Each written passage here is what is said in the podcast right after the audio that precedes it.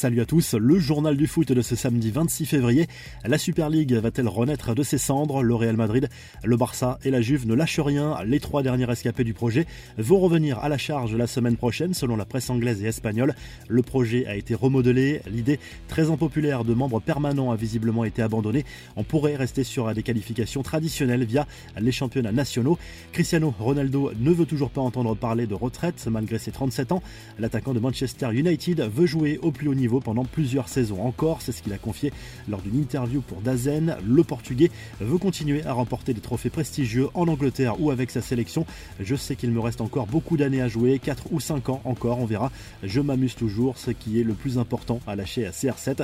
Les infos et rumeurs du mercato, le journal Marca se penche à nouveau sur le prochain mercato du Real Madrid. Le quotidien sportif rêve toujours de voir le duo Mbappé-Haaland débarquer dans la capitale espagnole l'été prochain. Les deux sont parfaitement compatibles selon un Marca et le Real aurait les moyens de financer cette opération XXL, y compris pour les salaires.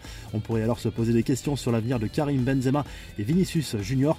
Le Real, qui n'est pas le seul grand club sur Haaland, loin de là, une nouvelle réunion aurait récemment eu lieu entre le président du Barça, Joan Laporta, et Mino Raiola. Au menu de leur discussion, l'avenir du Norvégien, mais aussi celui de Mazraoui, le latéral de l'Ajax. Le Barça qui rêve par ailleurs de recruter Christiansen, Aspilicueta et Koulibaly l'été prochain.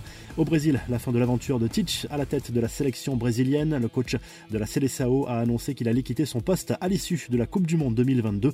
Le technicien de 60 ans est sur le banc brésilien depuis l'été 2016. Enfin, Sergio Busquets se verrait bien aux États-Unis pour la fin de sa carrière sous contrat avec le Barça jusqu'en 2023. Le milieu de terrain espagnol aurait l'intention de rejoindre la MLS dans 18 mois et l'Inter Miami de David Beckham pourrait lui offrir un dernier contrat juteux.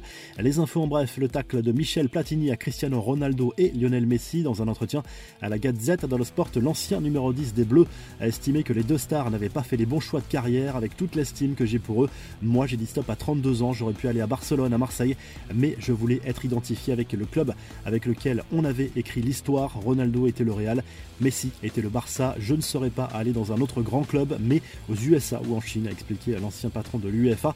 Enfin, la blague d'Adil Rami au sujet de Léo Messi, interrogé sur son bilan personnel depuis son retour en France. Le défenseur central de Troyes en a profité pour chambrer gentiment la star du PSG. Je me fais plaisir, je marque des buts, je suis même en course avec Messi, ce n'est pas rien, à lâcher le champion du monde qui totalise effectivement un but de plus que l'Argentin en Ligue 1. La revue de presse en Espagne, le journal AS se penche surtout sur le derby entre le Rayo Vallecano et le Real Madrid programmé ce samedi en Liga avec Falcao et Benzema en une. Le club merengue va tenter d'accentuer son avance en tête du championnat espagnol ce week-end. Autre derby pour le FC Séville, deuxième, qui jouera dimanche contre le Betis. En Italie, la Gazzetta dello Sport revient sur la mauvaise soirée des clubs milanais en Serie A. L'AC Milan a été accroché par l'Udinese, un but partout à domicile avec un but litigieux des visiteurs. L'Inter Milan n'a pu faire mieux que match nul 0-0 sur la pelouse du Genoa. Naples jouera dimanche soir sur le terrain de la Lazio Rome. Enfin, Tuttosport se penche surtout sur le match de la Juve ce samedi en Serie A. La vieille dame va défier Empoli avec plusieurs absents à déplorer, mais un Vlahovic en grande forme qui espère encore faire la différence. Si le journal du foot vous a plu, n'hésitez pas à liker, à vous abonner pour nous retrouver très vite pour un nouveau journal du foot.